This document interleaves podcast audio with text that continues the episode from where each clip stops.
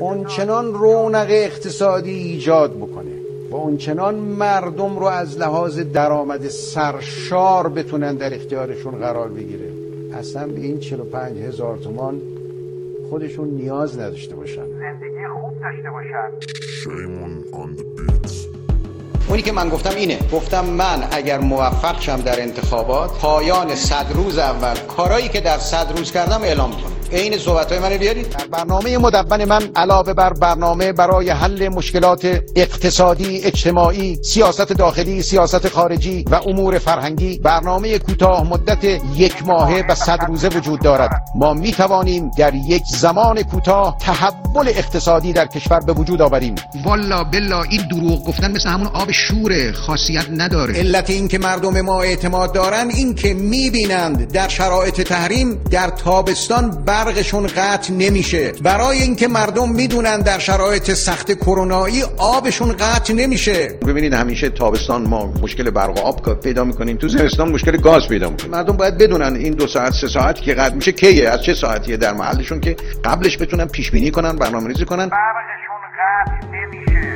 امسال سال 94 93 نیست 92 نیست 91 نیست و سال آینده 95 خواهد بود. در سال 92 اگر ما می‌گفتیم 95 تورم ما تک رقمی هست شاید برای بعضیتون سخت بود باور کنید که ما به تورم تک رقمی می‌رسیم. بیشترش بر مبنای کمبود عقله برجام فضای تحریم درست می‌کنه. در فضای تحریم شما همش باید دستتون به سوی دیگران دراز باشه. وقتی تحریم بود عزت نبود. امروز به ملت شریف ایران اعلام می‌کنم که طبق این توافق در روز اجرای توافق تمامی تحریم ها به صورتی که در قطعنامه بوده لغو خواهد شد. لغو خواهد شد و نه تعلیف برجام یه آثار دائمی داره الی یوم القیامه میماند. از بین نمیره هیچ وقت. امروز مردم ما به حقوق بسیار فراوانی در زمینه اقتصادی دست یافتن برقشون قطع نمیشه. آبشون قطع نمیشه.